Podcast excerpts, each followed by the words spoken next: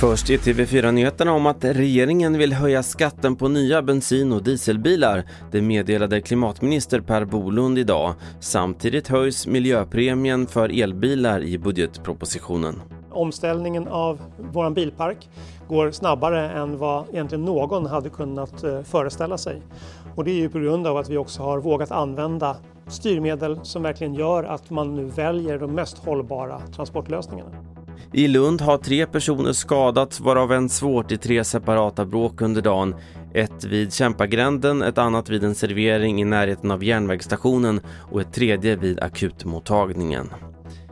I Västerås har en man hittats död i stadsdelen Hammarby idag. Enligt polisen är omständigheterna kring dödsfallet oklara och det har därför inletts en förundersökning om mord.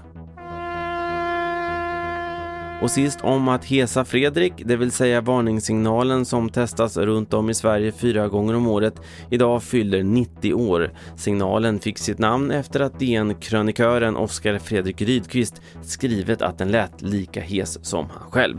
Det här var TV4-nyheterna, jag heter Carl-Oskar Alsen.